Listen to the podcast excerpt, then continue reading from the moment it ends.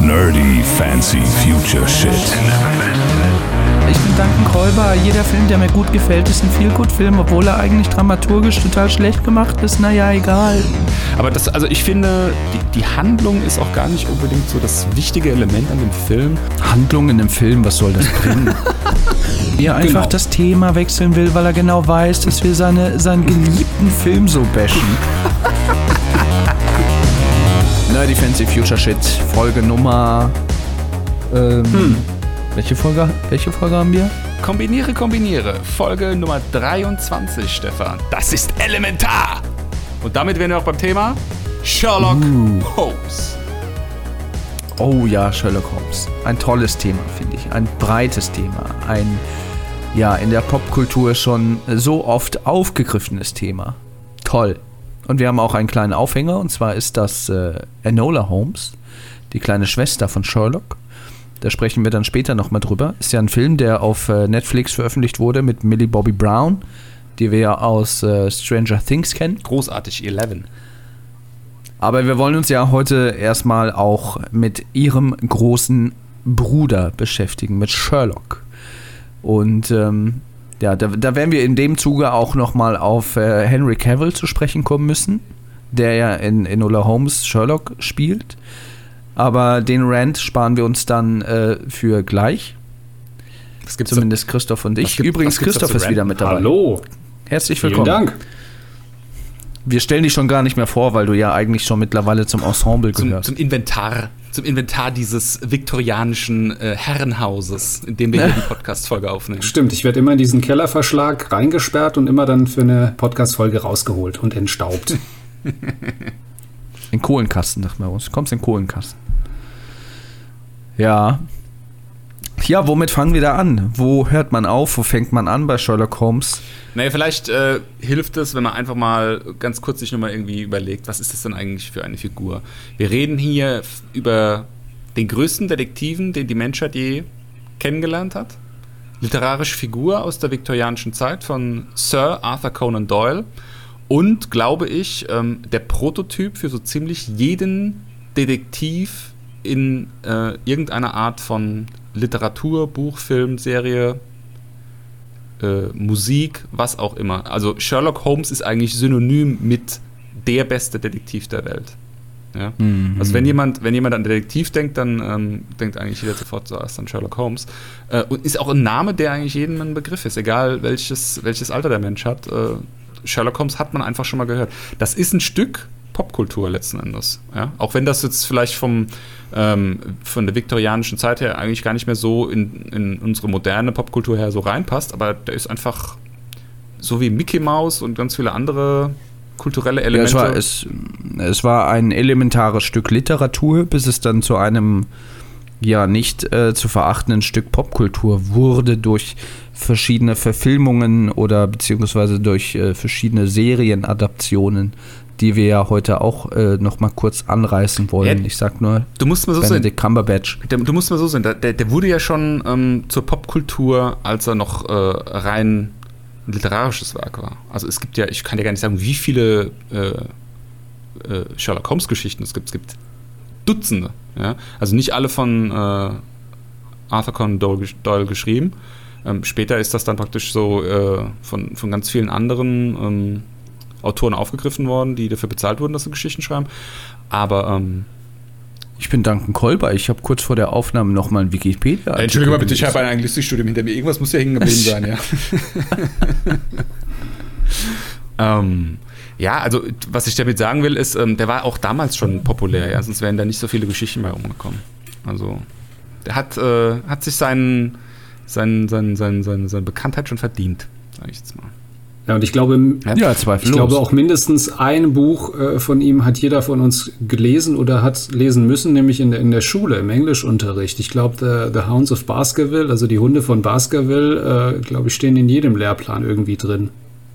Ist das nicht Einzahl? Hound? Ich glaub, The Hound, oder? ja. Ich kann mich nicht dran erinnern, ehrlich gesagt. Ja, doch, das ist so ein gängiges Buch. Ähm, Da war ich wohl krank. Ich muss sagen, äh, ähnlich wie mit anderen Figuren, die dann, ähm, ich sag mal, zu so prototypischen Fantasiefiguren für ein Genre geworden sind, wie zum Beispiel so auch Conan als Barbar und so weiter und so fort, ähm, ist Sherlock Holmes ja auch durch diese, durch diese, durch dieses ähm, in die Popkultur einfließen, ja irgendwie als Figur ein Stück weit verwässert. Ja? Also du hast ja, ich, ich weiß gar nicht, wie viele Aufgüsse in Form von, von Serien und Filmen von Sherlock Holmes gibt. Es gibt mit Sicherheit wahrscheinlich mehr, als es Bücher gibt davon. Ja? Allein äh, äh die unterschiedlichen Serien, die, die im, im, im Verlauf der Zeit da irgendwie gemacht wurden. Ich glaube, es gibt sogar irgendwie Schwarz-Weiß und was weiß ich was noch alles. Über 170, glaube ich, gibt es. Also irg So irgendwelche, viele? ja, ja, Verfilmungen, Serien, irgendwelche Adaptionen.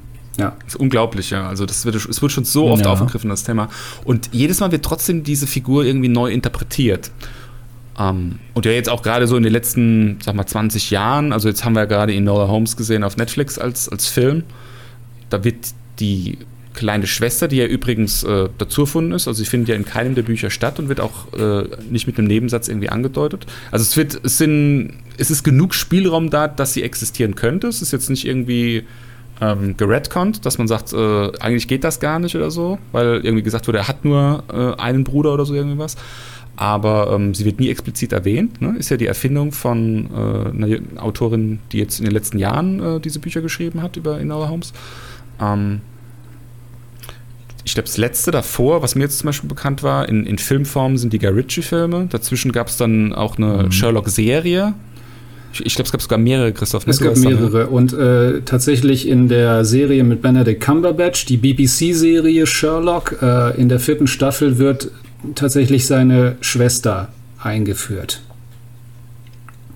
Also in, in der Serie heißt? hat, hat er eine Schwester. Aber sie heißt nicht, aber sie, nee, aber sie heißt nicht Enola.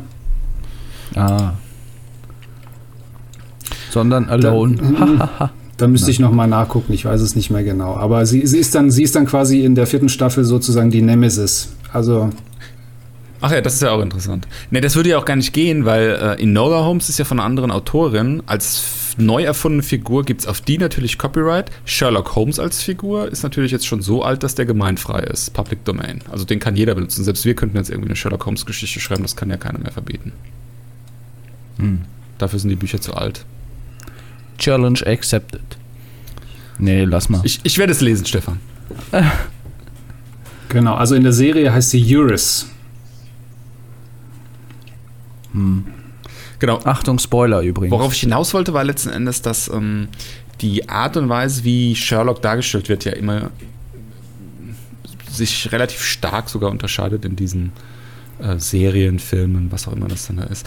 Und eine interessante Auslassung, die mir äh, immer auffällt, die auch nie aufgegriffen wird, ähm, wobei ich glaube, beim Guy Ritchie, äh, ist jetzt schon eine Weile her, dass ich ihn das letzte Mal gesehen habe, der Sherlock Holmes von Guy Ritchie, kann sogar sein, dass das da kurz angesprochen wird.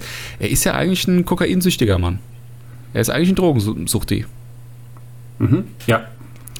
Und das, das, Ja. wird, das wird immer schön verschwiegen. Ne? Also du siehst ihn immer als den perfekten englischen, viktorianischen Gentleman. Naja, also du merkst halt schon, also sowohl finde ich bei den Guy Ritchie-Filmen als auch ähm, in der BBC Cumberbatch Sherlock äh, Verfilmung oder Serienadaption ist er halt immer so zwischen Genie und Wahnsinn unterwegs und eigentlich gar nicht so gesellschaftsfähig. Das wollte ich damit nicht sagen. Ich wollte nur sagen, dass, äh, also gut, man muss natürlich auch im, im, im Kontext der Zeit sehen, Kokain für uns ist was anderes wie Kokain für äh, die, die, die viktorianische äh, Person, die in dieser Zeit gelebt hat und ähm, für die damals das irgendwie noch so eine Art Heiltonikum und, und, und Schmerzmittel letzten Endes war. Für uns ist es einfach nur eine knallharte, krasse Droge, die super illegal und gefährlich ist, weil sie süchtig macht. Aber es ist halt kein Thema, was aufgegriffen wird. Ne? Also es wird immer, es werden immer andere Facetten von ihm auch irgendwie schön aufgegriffen. Also jetzt zum Beispiel gerade dieses gespaltene Verhältnis, was er auch zu Frauen hat, ja.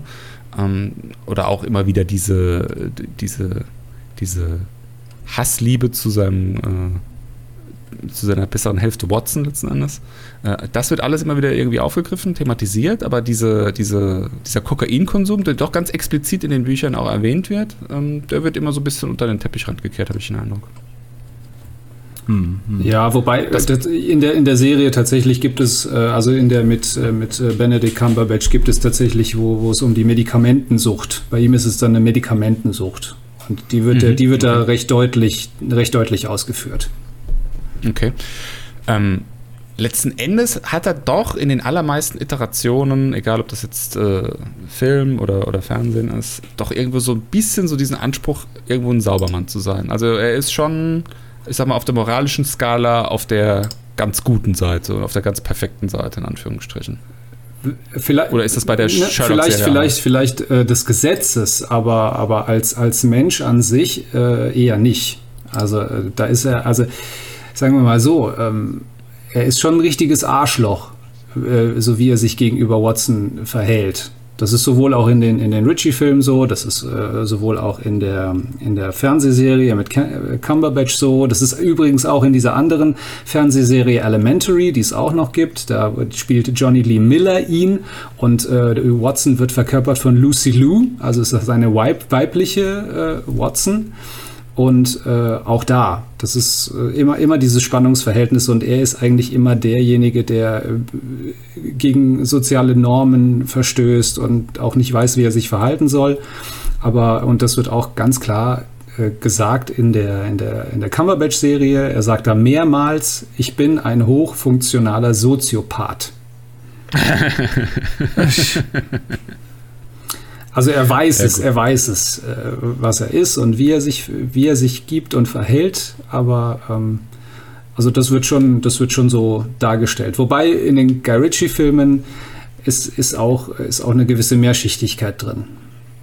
Gut, das ist ja aber auch schon, das geht ja schon sehr stark in, in den Comedy-Bereich. Ne? Also es ist ja schon sehr, äh, sehr viel Situationskomik drin und um, er ist ja auch ein Sympath ja. in, in, in diesen Filmen. Ja, auf jeden Fall. Gut. Okay, also das zu der äh, Romanfigur oder, oder ähm, Novellenfigur äh, Sherlock Holmes. Jetzt zuletzt haben wir gesehen Enola Holmes, die ja auch wiederum oh. eigentlich, ist jetzt äh, ein Film auf Netflix gewesen, aber eigentlich eine äh, Romanfigur ist. Ähm, allerdings relativ jung sogar, ne? Also das ist erst vor ein paar Jahren geschrieben worden, das Buch, soweit ich weiß. Es ist auch eine, eine, Serie, also gibt es mehrere Bücher von ihr. Von daher darf man vermuten, dass dieser Film auch wahrscheinlich dann noch einen zweiten oder vielleicht sogar dritten Teil dann irgendwie bekommt. Ja, und was wir, was wir vielleicht voraussetzen oder voraus, ja, jetzt voraussetzen können für die, für die Diskussion jetzt über diesen Film, äh, die Leute oder unsere Zuhörer sollten auf jeden Fall wissen, das ist ein äh, Kinderbuch oder beziehungsweise dieses Buch oder diese Geschichten wenden sich an junge Erwachsene, also an, an 13-jährige Mädchen, die gern auch äh, Pferderomane und Honey und Nanny lesen und äh, in der Form äh, sagen wir mal so, der Film bleibt seiner Vorlage relativ treu. Und wir wundern uns, dass Duncan das gut findet. Wieso? Ich stehe auf viel gut Filme, das wisst ihr. ist, ist Nancy Springer war das übrigens, die Enola geschrieben hat. Ja, genau, stimmt, das hatte ich vergessen zu erwähnen. Ähm, ich, äh, ich, mag diese Art von Filme, die dir ein gutes Gefühl vermitteln, einfach ein gutes Lebensgefühl und da schlägt das voll rein. Ich bin jetzt, ich bin jetzt vielleicht nicht ein hundertprozentiger Fan von ähm, so diese viktorianische Zeit so krass zu verzerren. Ne? Das macht er schon extrem, dieser Film. Das macht übrigens auch, äh, das machen die Sherlock Holmes Filme von Guy Ritchie auch extrem. Aber ähm, ich mag einfach auch dieses, das machen übrigens Enola Holmes und die Guy Ritchie-Filme ziemlich ähnlich, dieses Mash-upige, also alles, was ähm, so dieses Viktorianische nochmal zusammenmischt mit anderen Genres oder mit anderen ähm, Stories oder auch äh, anderen äh, Elementen aus der Popkultur. Das mag ich einfach, das finde ich gut. Und der Film ist einfach so ein, das ist einfach so ein, so ein Rollercoaster-Ride der, der Gefühle wurde, aber immer so, ja, es ist das ist doch angenehm, das macht gute Laune, das kann man gucken so ja, Das ist jetzt kein, es ist jetzt kein, ist jetzt kein Kino mit Anspruch, das auf Also Fall. ja, Gef Gefühlsachterbahn in dem Sinne, dass die Achterbahn nicht mal losfährt. Ja, da bin ich voll bei dir. ähm, aber vielleicht, vielleicht, vielleicht wärst du noch mal so wer, freundlich. Wer auf Netflix, wer auf Netflix äh, Riverdale toll findet, da überrascht es mich nicht. Ja, ich, ich mag Riverdale. Das ist auch eine viel gut Serie. Alles gut. Das ist zwar das ist trashig genug, um das so nebenher zu konsumieren. Aber ähm, danke, vielleicht magst du auch noch mal kurz, kurz äh, die, die Handlung äh, erzählen, worum es eigentlich in Enola Holmes geht. Da würdest du mir und Stefan auch noch mal einen Gefallen tun. Ja, wenn ihr, wenn ihr nicht hier ganz nur abhaten würdet über diesen schönen Film. Na klar, also äh, Enola Holmes, äh, die Schwester, bisher unbekannte Schwester von äh, dem besagten Protagonisten Sherlock Holmes. Ähm, Finde ich übrigens auch einen netten Twist, dass Sherlock Holmes in diesem, in Anführungsstrichen, Sherlock Holmes-Film eine Nebenrolle spielt. Ähm, es gibt übrigens auch eine interessante Connection, Achtung. Äh, Sherlock Holmes in Enola Holmes wird gespielt von Henry Cavill. Henry Cavill ist der Agent in The Man from Uncle. Und The Man from Uncle ist von Guy Ritchie, der ja wiederum die zuletzt äh, äh, aktuellen äh, Sherlock Holmes-Filme mit Robert Downey Jr. gemacht hat. Also es gibt tatsächlich, es gibt tatsächlich eine Connection über Henry Cavill. Wow. Es gibt eine Connection. Codename Uncle heißt der Film. Hab ich schon gesagt. Man from Uncle, das ist der englische Titel. Codename Uncle ist der deutsche Titel.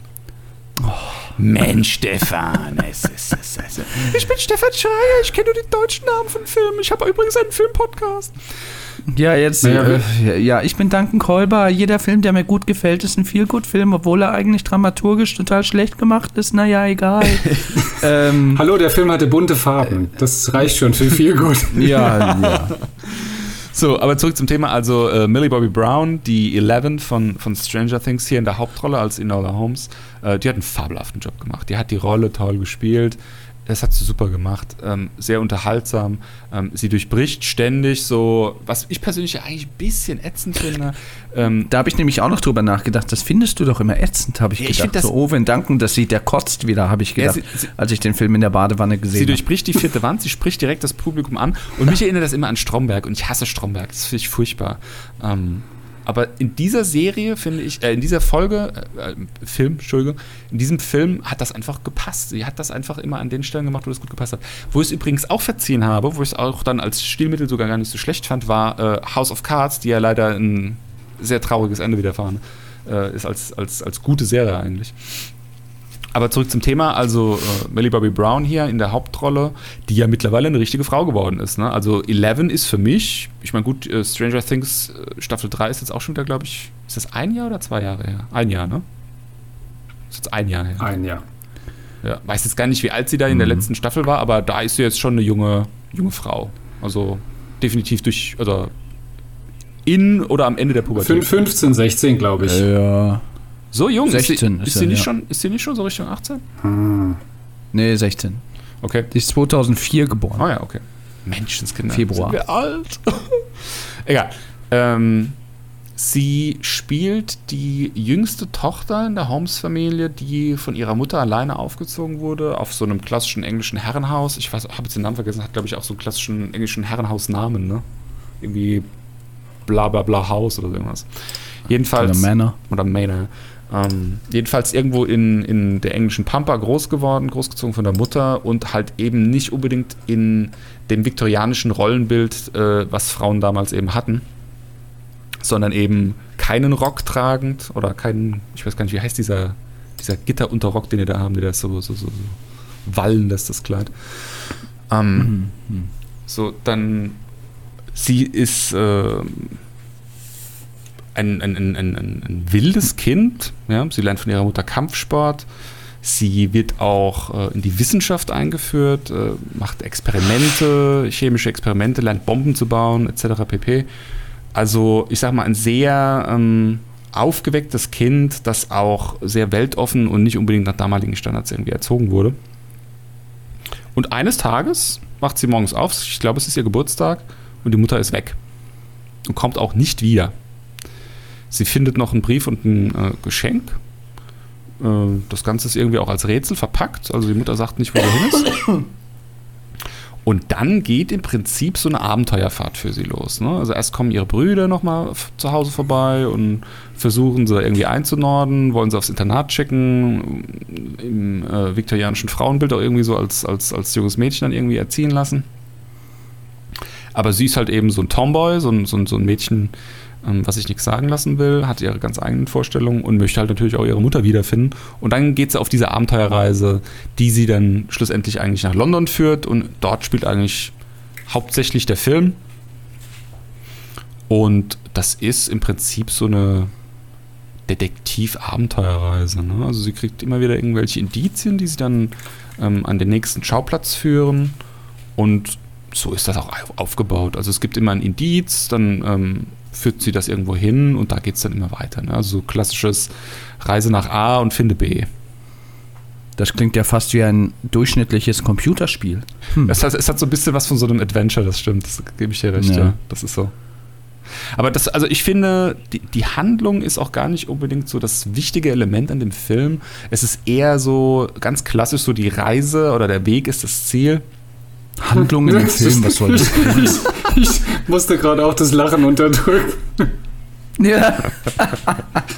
nee, ich, ich finde, der ist einfach, der macht einfach gute Laune, weil er gute Laune macht, der Film. Das ist, das ist die ganze Magie für mich gewesen irgendwie.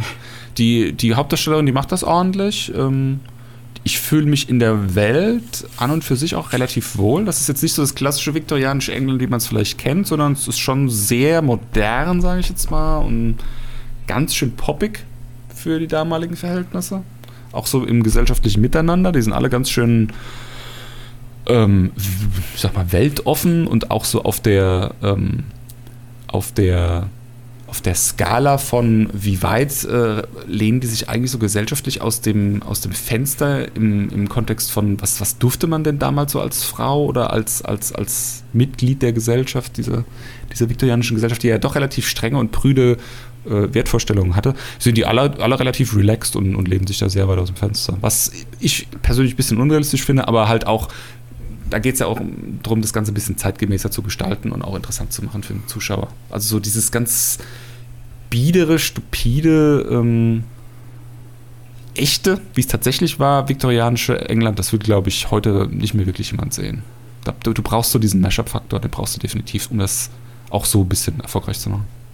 Also den, den Punkt, den will ich dir auch gerne geben, Duncan, du hast recht. Der, also was den Film davor rettet, absoluter Bullshit zu sein, ist tatsächlich Millie Bobby Brown. Sie spielt es sehr charmant, ja, ja. sie spielt es sehr zugewandt, auch dem, ich meine das jetzt auch wortwörtlich dem, dem Zuschauer zugewandt, ähm, nimmt einen, nimmt einen mit äh, die äh, Ausstattung ist grandios, die Cinematografie ist toll, es sind wirklich lebendige Farben, also es ist, also es ist ein Augenschmaus tatsächlich.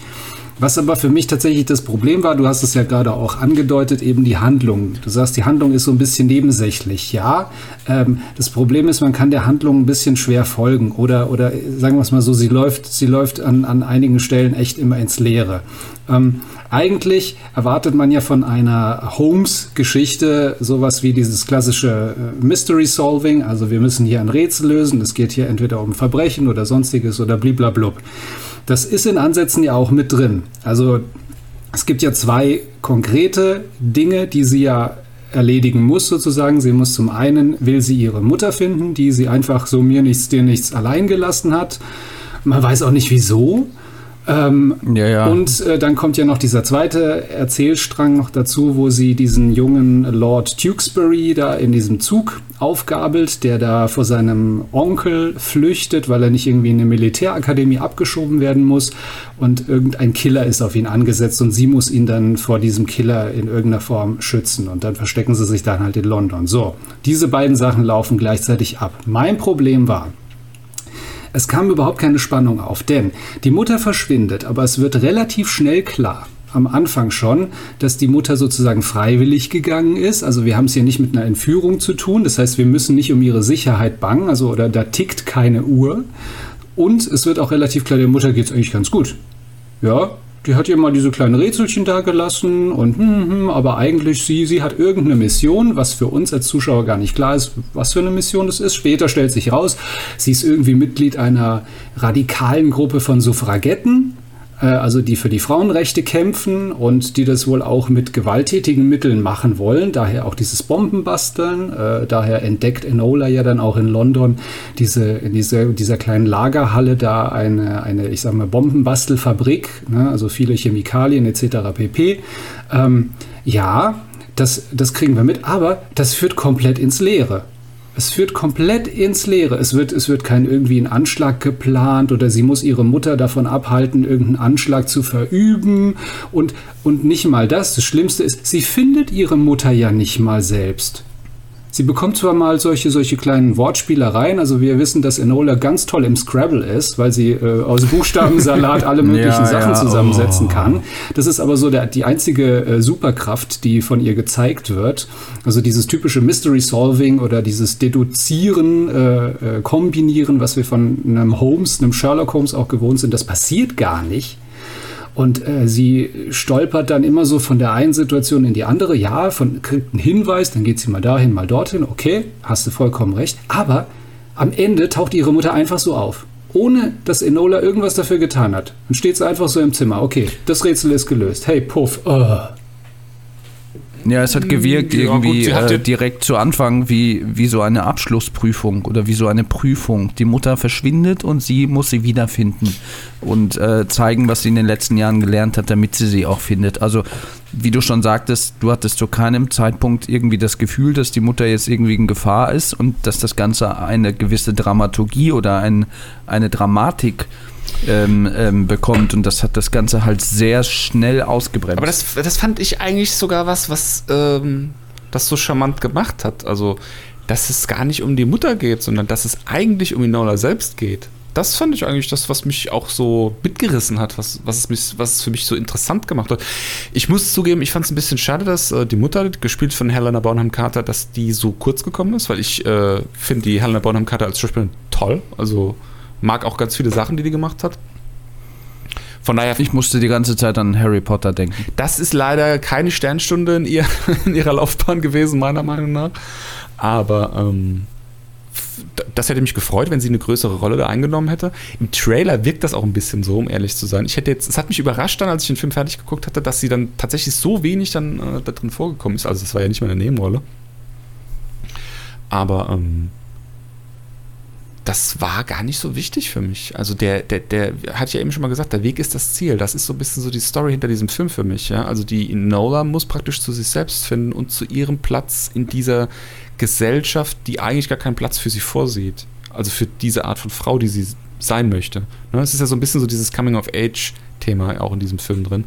Ähm, das war für mich eigentlich von vornherein auch, deswegen hat mich das auch gar nicht gestört, dass da gar keine so richtige Handlung drin ist. Und auch dieses, was du eben beschrieben hast, dieses von A nach B stolpern und dann ist in B gar nichts, was dich nach C führen müsste oder so irgendwie.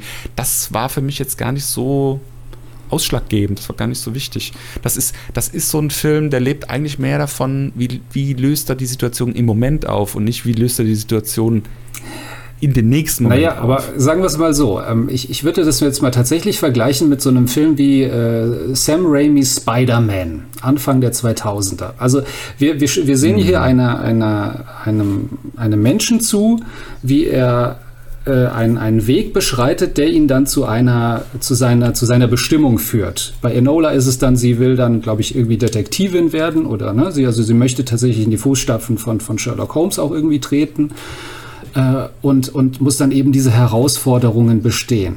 Und das ist eben genau das. Es müssen irgendwelche Herausforderungen bestanden werden. Genauso wie bei Sp Spider-Man äh, war das ja so. Ähm, aber eben diese Herausforderungen, eben diese Zwischenschritte, denen hat es tatsächlich an, an, an Dringlichkeit, an, an, an Intensität, an, an, wie Stefan auch sagte, an Dramatik an- und an Spannung gefehlt. Das war so ein bisschen das, das Problem. Also du, du wurdest auf diese Reise mitgenommen, ja, da gebe ich dir recht, aber es war, es war halt, also es gab keine so, so richtige Hol, so Holpereien, also es war eine, eine gerade Strecke, du konntest halt so schön aus dem Fenster gucken dabei, ein bisschen der Landschaft zuwinken und dich daran erfreuen, aber es hat nichts, nichts mit dir gemacht oder zumindest mal nichts mit mir. Also das kann ich leider überhaupt gar nicht mitgehen in dem Fall. Ich habe den Film zu Ende geguckt und hätte Netflix mir in diesem Moment einen zweiten Teil angeboten, hätte ich den sofort angefangen zu streamen. Also das, äh, das, das ist so charmant für mich verpackt gewesen, das, das Gesamtpaket. Das ist so ein klassisches, äh, wie, so, wie so ein, wenn du irgendwo im Geschäft bist, kaufst was, dann ähm, äh, kriegst du irgendwie hier so über Upselling noch irgendwie so ein paar Sachen dazu. Und du hast jetzt irgendwie vielleicht gar nichts Dolles irgendwie gekauft oder gar nichts, wo du jetzt irgendwie hingekommen bist und hast gedacht so, oh, das ist was, was ich schon immer haben wollte. Aber du landest dann zu Hause und hast dann irgendwie so, einen- so, einen- so, einen- so, einen- so, einen- bunten Strauß an Mitbringseln, die zusammengenommen für sich dann irgendwie dann doch irgendwas Tolles waren. Ja, oder, oder in, in der Kombination super waren irgendwie für dich. Und genauso habe ich mich da auch gefühlt. und hätte sofort Teil 2, ich hätte sogar noch einen Teil 3 geguckt. Und ich persönlich bin sogar fest davon überzeugt, dass das, das auf jeden Fall kommen wird. Also ich weiß, dass es mehr als ein Enola Holmes Buch gibt. Ähm, die, die würden gut daran tun, die auch weiter zu verfilmen und auch weiter mit äh, Millie Bobby Brown in der Hauptrolle. Das ist einfach charmant. Ich hätte mir gewünscht, dass, der, dass Sherlock Holmes selbst, also Henry Cavill, der für mich äh, auch jetzt in The Witcher, da gibt es übrigens auch eine Nerdy Fancy Future Shit Folge, die ich euch nur wärmstens empfehlen kann. Reichet Gold eurem Hexer, äh, der in The Witcher ja eine hervorragende Figur gemacht hat der ist auch als Sherlock Holmes einfach super. Also, der ist als Superman super, der ist als Sherlock Holmes super, der ist als Witcher super. Ich finde den toll. Ich finde, das, ist ein, das ist ein Superman, den kannst du irgendwie auf alles draufhauen und der macht das. Das ist jetzt nicht unbedingt der diebeste Schauspieler, das ist jetzt kein so ein Charakterbarde oder so, ist kein Kenneth Brenner oder so irgendwie was, ja. Aber ähm, das hat er schon ganz okay gemacht. Und diese Kombination von den beiden zusammen die finde ich charmant genug, als dass ich mir da zwei, drei Filme von angucken würde. Und da muss jetzt auch nicht irgendwie der Anspruch so mega tief sein oder da geht es mir einfach nur darum, dass das kurzweilig ist. Also da kann ich überhaupt nicht mitgehen, was du da sagst. Ähm, um es mit deinen Worten auszudrücken. Also Christoph hat eigentlich schon alles gesagt. Ich bin da absolut bei Christophs äh, ähm, Ansicht. Millie Bobby Brown hat quasi den, den Karren äh, ja nicht aus dem Dreck gezogen, aber auch dafür gesorgt, dass er nicht noch weiter in den Dreck fährt weil sie ist halt eine, eine junge, talentierte, aufstrebende Schauspielerin und ein unverbrauchtes Gesicht noch.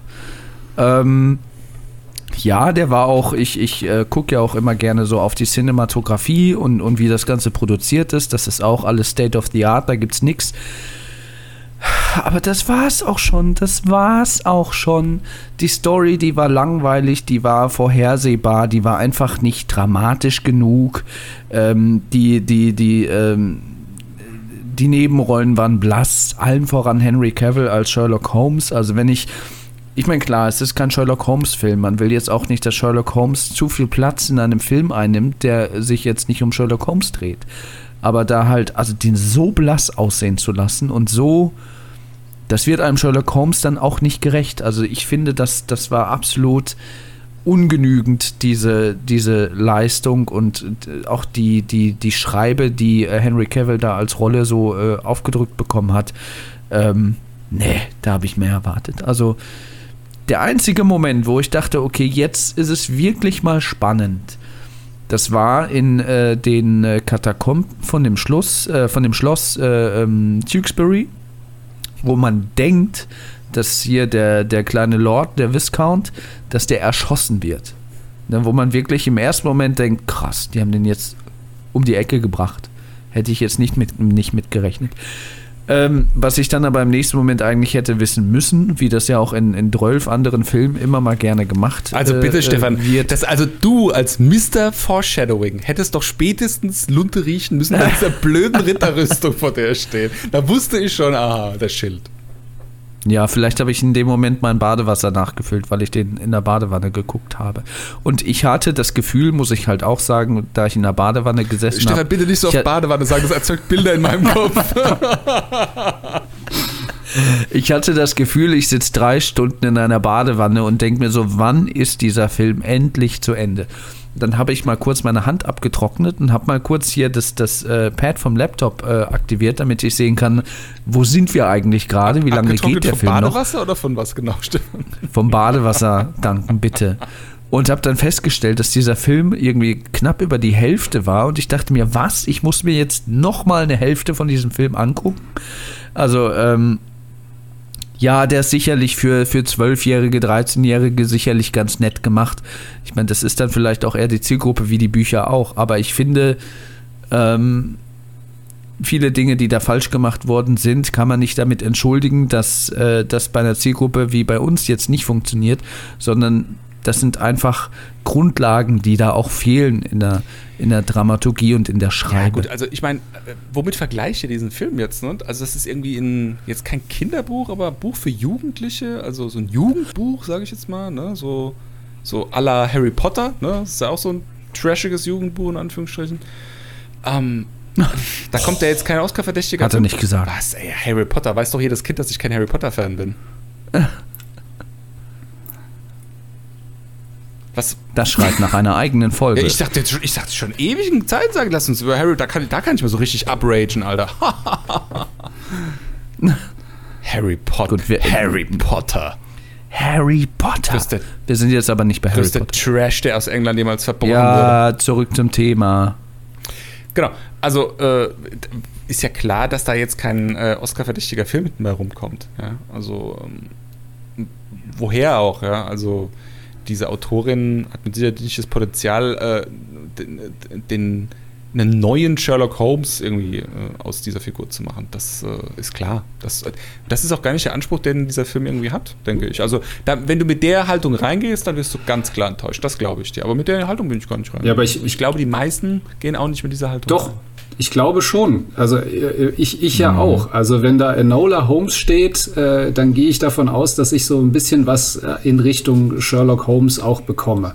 Und äh, das Problem war, äh, Stefan hat es auch ange äh, gerade angesprochen, eben die Figur des Sherlock Holmes. Also, wir, also die Sherlock Holmes-Fans wurden quasi in zweifacher Hinsicht enttäuscht. Und zwar Sherlock, die Darstellung, Stefan sagte es schon, blass, steif, äh, ich vermute aber, Henry Cavill durfte auch gar nicht so viel aus dieser Rolle rausholen, als er hätte holen können, äh, damit er jetzt äh, nämlich Millie Bobby Brown nicht die Show stiehlt. Das hätte nämlich leicht passieren können, weil Ja, schon, schon möglich, allein äh, die Figur ist ja so angesetzt. Also Sherlock Holmes ist ja sowieso das Überding, was über allem schwebt. Und deswegen haben sie ihn auch, glaube ich, bewusst klein gehalten. Was aber auch noch das Schlimmste war, eben die, die Darstellung von, von Mycroft der eigentlich, äh, eigentlich ja, der ist auch, auch jetzt nicht so die, die, die netteste Figur in, in, den, in den Büchern oder Filmen, Serien, wie auch immer. Der große Bruder aber, von Sherlock Aber ähm, in den Guy Ritchie-Filmen beispielsweise ist er so, so ein flamboyanter Bon Vivant oder äh, so, so ein Klugscheißer, der aber auch schon für seinen Bruder auch sorgt und äh, auch, ein- auch letztendlich das Herz am rechten Fleck hat, auch wenn er sich mal so ein bisschen komisch benimmt.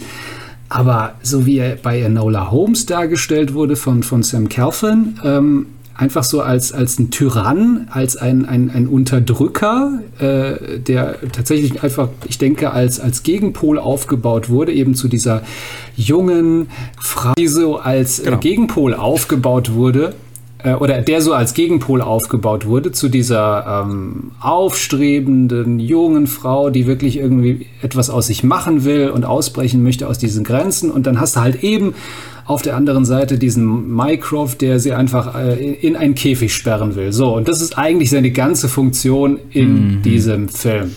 Der will sie in den Käfig sperren. Naja, also einen, einen viktorianischen Prototypen muss es ja auch geben. Und ich glaube, das soll er tatsächlich dann auch irgendwo sein.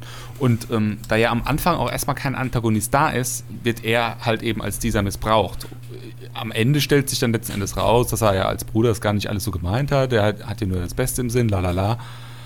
Aber ich glaube, das ist so ein bisschen die Intention. Ich muss jetzt auch ganz ehrlich sagen, ist die Figur jetzt äh, nicht irgendwie aus irgendwelchen Büchern oder anderen Serien irgendwie bekannt. Ähm, ich wusste bis zu dem Film gar nicht, dass äh, Sherlock einen, einen Bruder hat, der ja sozusagen im Kanon ist. Aber ja, er ist ein Nervsack unterm Strich. Aber wird halt irgendwie gebraucht, weil äh, irgendjemand muss ja stören. Wer- wer- wer- Wenn es, wenn, es, wenn es ein Antagonist gewesen wäre oder ein Nervsack, wo man sagt, hey, geiler Nervsack, finde ich cool, macht er gut, würde ich sagen, ja gut, dann hat er auch seine Daseinsberechtigung. Aber er ist halt, er ist halt ein Nervsack auf so vielen Ebenen. So, das ist, ich kann da nicht drüber wegsehen. Also, Also da finde ich eigentlich eher problematisch, dass es so diesen, weil das ist ja auch das, wofür Sherlock Holmes steht, dass es nämlich so diesen einen Nervsack gibt, der halt richtig, richtig nervt und der halt aber auch das auf einem extrem hohen Niveau macht. Äh, der Professor Moriarty aus, aus dem Sherlock Holmes, aus dem eigentlichen Sherlock Holmes, da gibt es kein Gegenstück für mich. Also das, das läuft ins Leere. Das ist tatsächlich irgendwie so ausgelassen an, unterm Strich. Ja? Also es gibt kein Pendant zu Vielleicht Moriarty noch nicht. für. Ja, vielleicht noch nicht. Ich bin der festen Überzeugung, dass es einen zweiten Teil gibt.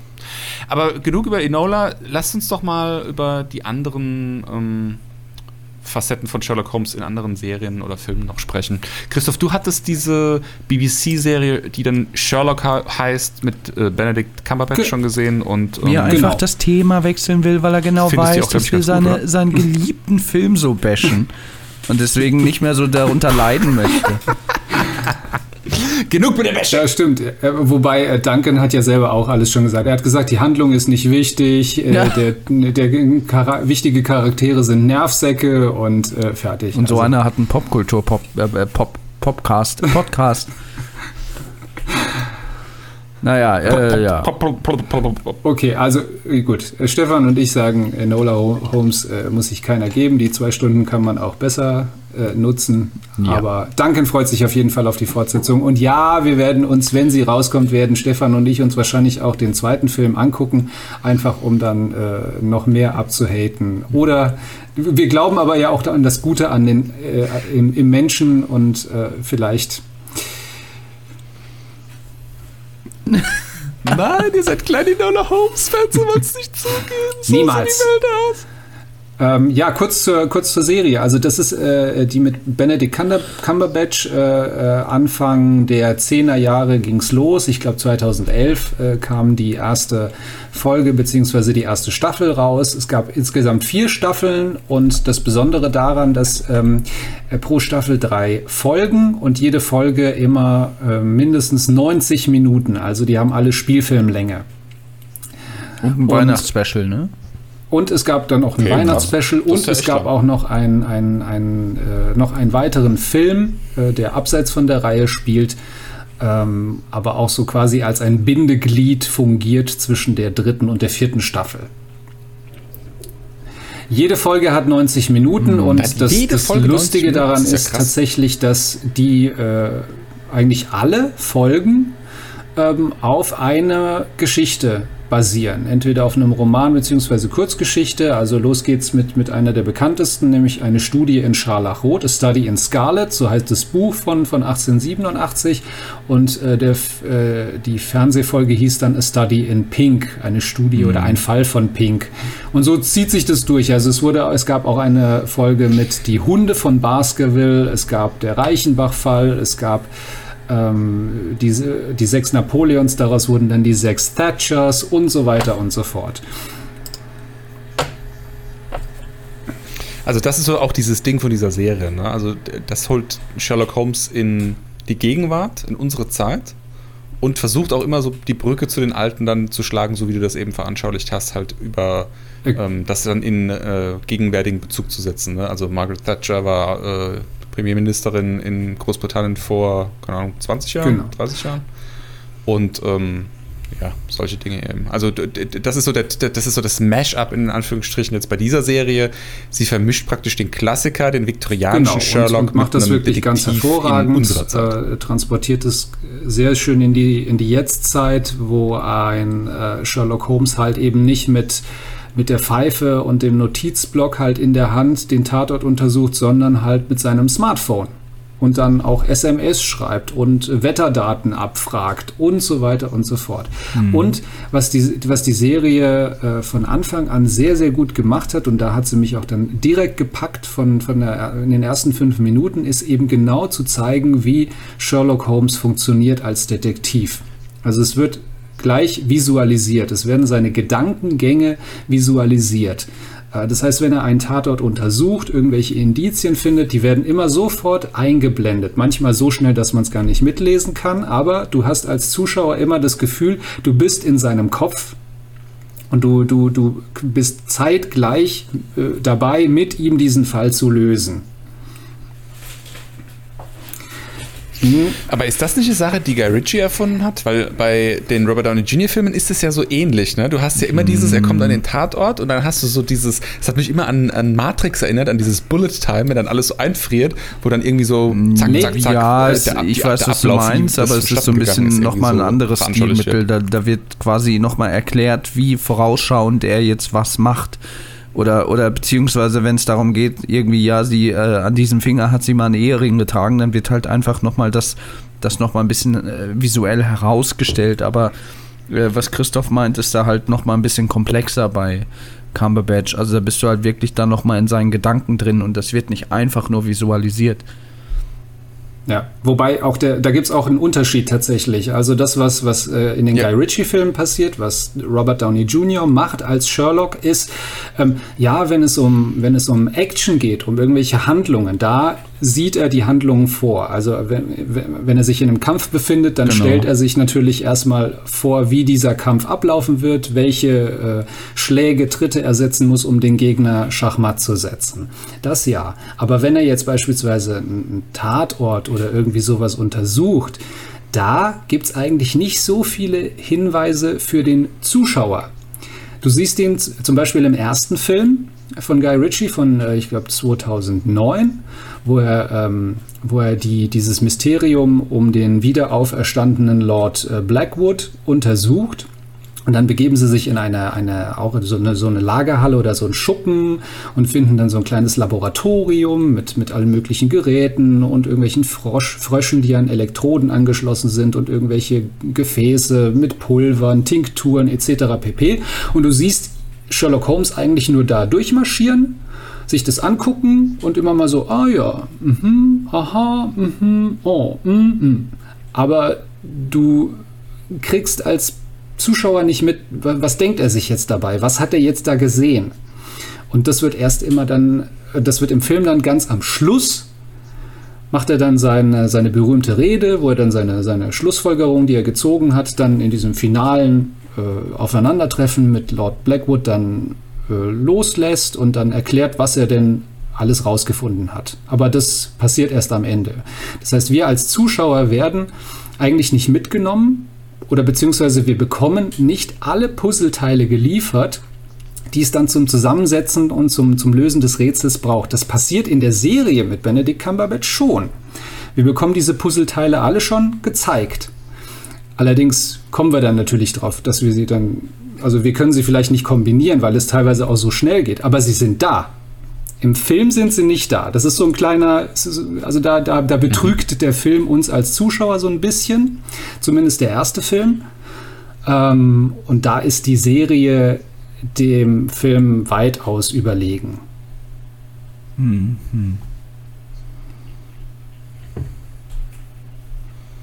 Ja gut, also die Guy Ritchie-Filme, die, die, die zeichnen sich ja auch eher durch ihren Esprit und durch ihren Witz aus, als durch ihre Vielschichtigkeit oder Komplexität.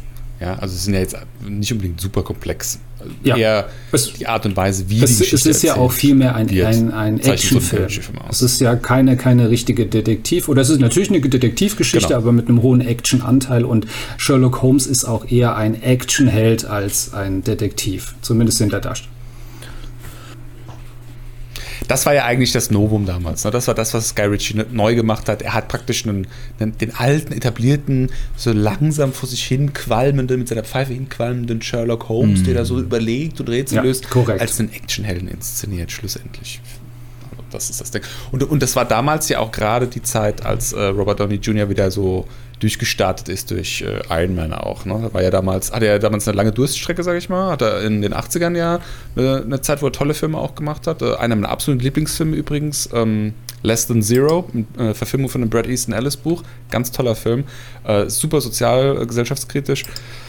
Äh, da hat er eine tolle Figur gemacht. Dann hat, dann hat er irgendwie Drogenprobleme gehabt, war ein paar Jahre, glaube ich, sogar, oder ein Jahr oder zwei Jahre im Knast. Und dann nach dem Knast hat es ein bisschen gedauert und dann kam dann diese kam dann diese Phase, wo er dann wieder so durchgestartet ist und dann Sherlock ja, Holmes, das war dann ja. so kurz bevor dann wieder so auf den Zenit geschossen ja, es, ist. Ja, es war halt damals zeitgemäß, also dass man, wie gesagt, sich, sich, sich eine Figur schnappt wie, wie Sherlock Holmes und es war zeitgemäß daraus einen Actionfilm zu machen, der im Kino dann idealerweise auch einigermaßen erfolgreich ist. Also da jetzt was vielschichtiges zu machen, das hätte äh, dann sicherlich an den Kinokassen im Boxoffice dann nicht so äh, den Erfolg gebracht, wie jetzt da ein Action-Adventure draus zu machen. Von daher, ja.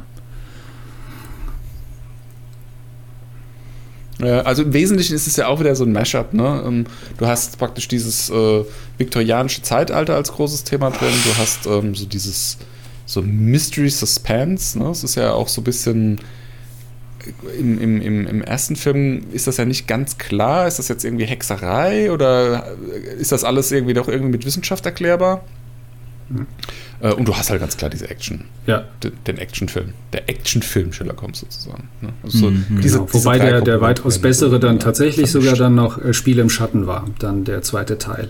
Der dann äh, auch tatsächlich so ein bisschen vielschichtiger rüberkommt, was so die Charakterzeichnung von Sherlock Holmes angeht. Also ähm, klar, er verhält sich da auch wie ein, wie, ein, wie ein kleines Arschloch, vor allem gegenüber Watson, wenn er irgendwie sein, seine Geburtstagsfeier vergisst oder was auch immer oder seine, seine Verlobungsreise in irgendeiner Form torpediert. Aber der Film zeigt auch in Nuancen tatsächlich, dass, warum er das macht, weil er einfach Schiss hat, äh, Watson als seinen Freund zu verlieren. Und zwar an dessen Verlobte. Ja? Weil dann, dann ist er allein und einsam.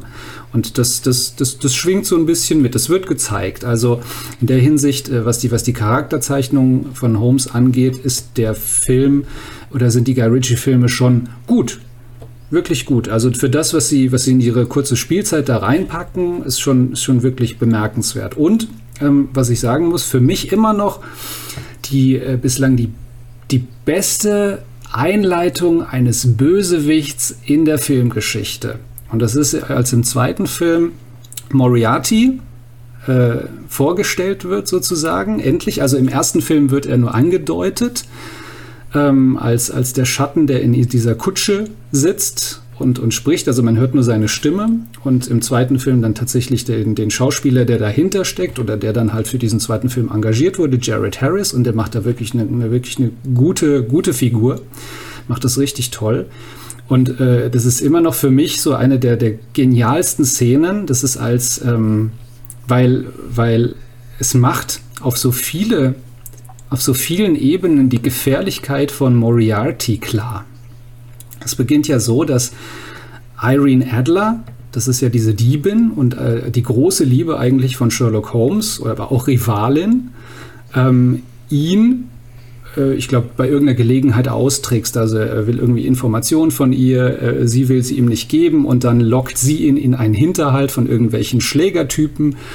Und äh, mit diesem Wissen, dass Irene Adler gerade Sherlock Holmes ausgetrickst hat, geht sie jetzt zu diesem Treffen mit Moriarty. Und das soll stattfinden in einem, in einem äh, Riesensaal, Café, was auch immer, mit, mit, hun mit hunderten Gästen. Weil sie, weil sie wohl davon ausgeht, wenn sie in der Öffentlichkeit ist, ist sie vor ihm sicher. Oder fühlt sie sich sicher. Und dann setzt sie sich hin, sie unterhalten sich, sie sieht ihn noch nicht. Und dann gibt's einen, äh, klimpert er einmal so an eine Tasse und dann stehen alle Gäste auf, alle bis auf sie und verlassen den Saal. Und plötzlich sitzt sie in diesem Riesensaal allein mit ihm.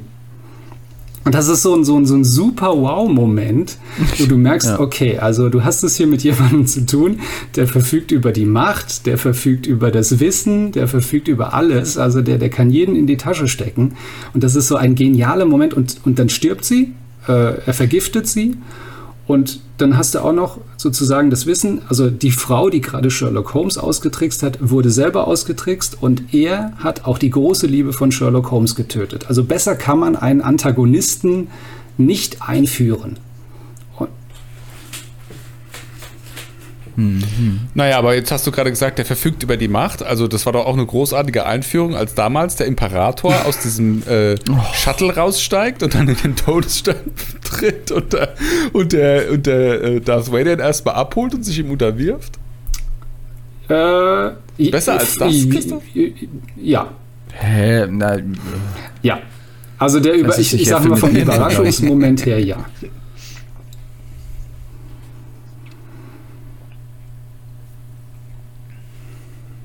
Okay, da könnte man mal eine eigene Folge, glaube ich, sogar drüber machen. Wie werden Bösewichte Ja, aber das schaffen eingeführt? nicht alle auch Filme gut. Also es, es cooles gibt so viele Filme, wo, die- wo, wo die Bösewichte einfach nur so, so laschi Abklatsche sind von irgendetwas, die einfach nicht, nicht irgendwie die Power haben. Und, und da in dem Film ist es wirklich, wirklich gut gemacht. Also diese, diese, diese Wechselbeziehung zwischen, zwischen Moriarty und Holmes und dieses Katz-und-Maus-Spiel, das wird da wirklich großartig ausgespielt. Stefan, das erinnert mich an, du erinnerst dich noch, Willen der Woche. Das ich wollte gerade sagen, Bösewichte einführen können wir auch nicht, weil wir haben Willen der Woche immer noch nicht. Ja, haben wir immer noch nicht durchgezogen. Also Christoph, für dich zur Info, wir wollten eigentlich äh, in jeder Podcast-Folge uns jeweils einen, Bösewicht überlegen und dann praktisch gegeneinander kämpfen lassen und sagen, wer denn eigentlich den, diesen Kampf gewinnen würde, wer böser ist oder ne, wer das dann. Da ist Eigentlich Moriarty auf jeden Fall auch eine gute Wahl eigentlich. Ja, ja, auf jeden Fall, auf jeden Fall. Da denken wir auf jeden Fall nochmal drüber nach, wie wir das ausgestalten können. So, haben wir noch Pulver? Wie sieht's aus? Nicht, dass ich wüsste. Also, man könnte, wie gesagt, über die BBC-Sherlock-Serie eine eigene Folge machen, ähm, weil die halt auch eben sehr komplex ist. Ähm, über, gut, die Robert Downey Jr.-Filme vielleicht jetzt nicht unbedingt, aber Ist übrigens ein äh, Ist Tatsächlich. übrigens für nächstes Jahr ein dritter Teil angekündigt. Halte ich, ja, ist für nächstes Jahr ein dritter Teil angekündigt. Halte, äh, ich glaube Dezember, kurz vor Weihnachten, halte ich für nicht unbedingt die beste Wahl. Also dieser Film ist wohl schon länger in the making. Ähm, jetzt vom Skript her und so weiter und so fort. Also schon tatsächlich kurz nach dem Erscheinungsjahr des, des zweiten Teils. Ich glaube, das war 2011. 2011. mhm. Ähm, ist dann nicht zustande gekommen. Also Guy Ritchie will auch nicht nochmal Regie führen, am Anfang auch kein vernünftiges Skript da, hat dann auch nochmal irgendwie jemand ein Skript geschrieben, was von jemand anderem dann irgendwie nochmal angefasst werden musste, lalala. Aber jetzt gerade so in, in Anbetracht der Umstände, dass zwischendrin diese Sherlock-Serie auch sehr, sehr erfolgreich war und Cumberbatch ist ja jetzt schon auch ein Sherlock-Gesicht, muss man schon zugeben. Das ist, das ist eines der Gesichter, das man jetzt mit Sherlock Holmes verbindet. Und jetzt in allerjüngster Vergangenheit auch dieser Enola Holmes-Film. Ich persönlich halte ihn für gelungen, der auch nochmal so ein bisschen ähm, die Figur Sherlock Holmes in einem neuen Licht erstrahlen lässt. Weiß jetzt nicht, ob das unbedingt die klügste Wahl ist, dann nächstes Jahr dann einen Film zu bringen. Könnte auch sein, dass das kollidiert mit einem eventuellen Enola Holmes 2, in dem eventuell dann auch sogar ein Henry Cavill als äh, Sherlock nochmal äh, einen Auftritt hätte, vielleicht sogar größeren Raum einnähme. Schwierig dann auch nochmal für einen ähm, jetzt doch mittlerweile schon knapp zehn Jahre älteren Robert Downey Jr. und, und Jude Law dann auch nochmal hier irgendwie an äh, die damaligen Erfolge anzuknüpfen. Weil, das muss man Absolut. auch sagen, Und wenn es sich tatsächlich jetzt bewahrheiten sollte, dass nicht Guy Ritchie Regie führt, dann kannst du den Film in die Tonne treten. Ohne Guy Ritchie wird das nichts. ja, ja, das, Nee. der wird daran nicht anknüpfen.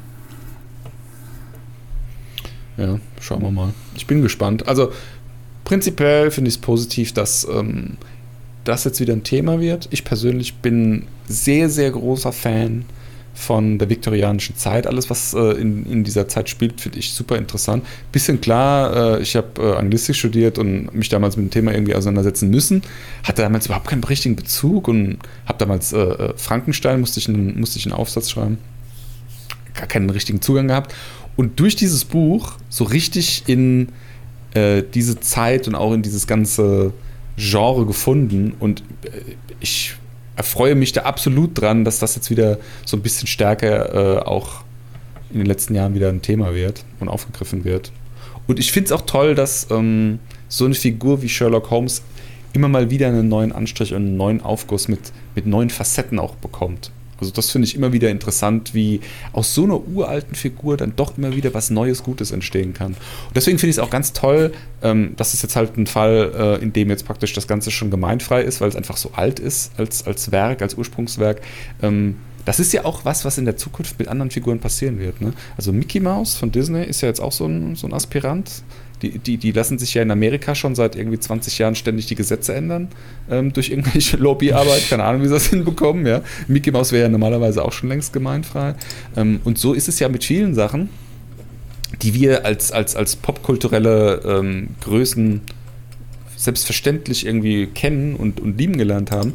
So in den nächsten 10, 20, 30 Jahren geht immer mehr von diesen Sachen äh, in die Gemeinfreiheit. Und das bietet ja dann auch Potenzial, da ganz viele tolle neue Geschichten draus zu stricken. Und das ist auch einfach generell so ein Ding, das, da erfreue ich mich dran, dass das jetzt gerade Aber, aufgegriffen wird. aber und dass das, das, einfach ähm, da muss ich noch einschränken. Es könnte vielleicht Probleme geben für Enola Holmes, denn äh, die äh, Arthur Conan Doyle äh, Gesellschaft, äh, die die Rechte ja halten, äh, zumindest dann an einigen Sherlock Holmes Büchern, die haben jetzt tatsächlich die Produktion von äh, Enola Holmes verklagt wegen der Darstellung von Sherlock Holmes, weil er in dem Film äh, wohl, ich zitiere, äh, als äh, gefühlsbetont dargestellt wird. Stefan und ich können es nicht nachvollziehen, ähm, aber es ist wohl so. Und die Nachfahren von Conan Doyle sagen, diese Darstellung von Sherlock Holmes die äh, bezieht sich auf Bücher zwischen 1923, was auch immer. Ähm, und die, da liegen die Rechte noch bei Ihnen. Das heißt, Sie sagen, hier liegt eine Urheberrechtsverletzung vor. Mhm. Mal gucken, wie das ausgeht. Ähm, aber das könnte vielleicht noch so ein kleines Hindernis sein für die, für die Produktion des zweiten Teils. Aber gut, ich glaube, das werden sie aus dem Weg räumen. Aber fand ich einen ganz interessanten Aspekt. Ja. Ja, da kommt Netflix mit der, mit der, mit der Dollarkeule und haut da drauf. Ja, ja, ja. Hier, bitteschön, ein, ein Geldkoffer. Danke. Ja, genau. Äh, mal schauen. Also nicht, dass mich das interessieren würde, weil weitere Fortsetzungen ich zwar gucken werde, aber mich nicht interessieren werden groß, aber ja. Ist ja trotzdem äh, interessant, so urheberrechtstechnisch, äh, was, wie das da, wie das da dann ausgehen wird. Ja. Gut, gut, gut. Ich hoffe, du gesundest, Stefan, dass du bei der nächsten Folge Corona-frei. Ich habe kein Corona, ja. Ich habe nur ja, eine ganz normale Erkältung. Nicht unter dem Schreibtisch liegst? Nein, nein. Ich habe kein Fieber, nix. Ich habe einfach nur Halsschmerzen und ein bisschen Husten und ein bisschen Schnupfen. Es hat mir wie immer große Freude gemacht. Dito, War spannende ja, Folge. kann ich mich nur anschließen. Es macht immer wieder Spaß, so ein bisschen hier rum zu äh, äh palavern. Ja, vielleicht können wir das bald mal wieder regelmäßig machen, indem wir eine wöchentliche Folgenbesprechung der Mandalorian-Folgen machen. Oh, jetzt machst du aber ein Fass auf, Stefan. Jetzt hast du es schon das zweite Mal in, in, in, in einer aufeinanderfolgenden Folge gesagt. Jetzt müssen wir es auch tatsächlich machen. Ja, ja, ja. Gut, Stefan, Christoph, möchtet ihr noch mal auf unsere Social-Media-Kanäle hinweisen? Oder auch gerne auf äh, iTunes? Reviews. Hm, ja, folgt uns bei Instagram, äh, NFFS Podcast, äh, auf Facebook und überall, wo man sonst noch soziale Netzwerke so nutzt. Übrigens, wo wir mal äh, auch mal eine Folge drüber machen können, ist jetzt schon ein bisschen älter, die Dokumentation, aber ähm, äh, The Social Dilemma auf äh, Netflix. Oh, das ist eine richtig gute Idee, Stefan. Das ist eine richtig gute Idee. Das sollten wir wirklich tun. Danke, kompetent und immer für Sie da. Mein Name ist Stefan Schreier. Bis nächste Woche. Wenn es, wenn, wenn es ähm, wieder heißt, ich liege in der Badewanne. Ja, ja, also viel.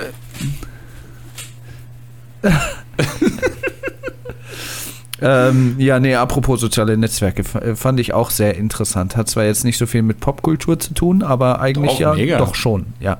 Ja, ja, ist ja gut, schreibe nicht so an. Also wie gesagt, Instagram, iTunes eine Rezension überlassen, äh, äh, hinterlassen, uns ein Abonnement überlassen äh, und ähm, das nächste Mal wieder einschalten. Und in der Zwischenzeit ganz viele andere weitere Folgen hören, auf die wir in den letzten beiden Folgen eifrig geteased haben. Genau, und an der Stelle möchte ich auch gerne mal äh, dicke Props an unsere Community auf Instagram raushauen. Das sind jetzt noch nicht so super viele Leute, aber Stefan, man glaubt es kaum, wir haben einiges an positiver Resonanz in letzter Zeit bekommen. Und das finde ich immer wieder schön. Ein paar Leute schreiben auch nicht so nette Sachen, habe ich festgestellt. Aber hey, Social Media, so ist es halt eben. Ne? So funktioniert das da. Aber die, die äh, uns ein Lob ausgesprochen haben, da mal ein schönes Dankeschön an dieser Stelle. Muss auch mal sein. Ja, danke euch.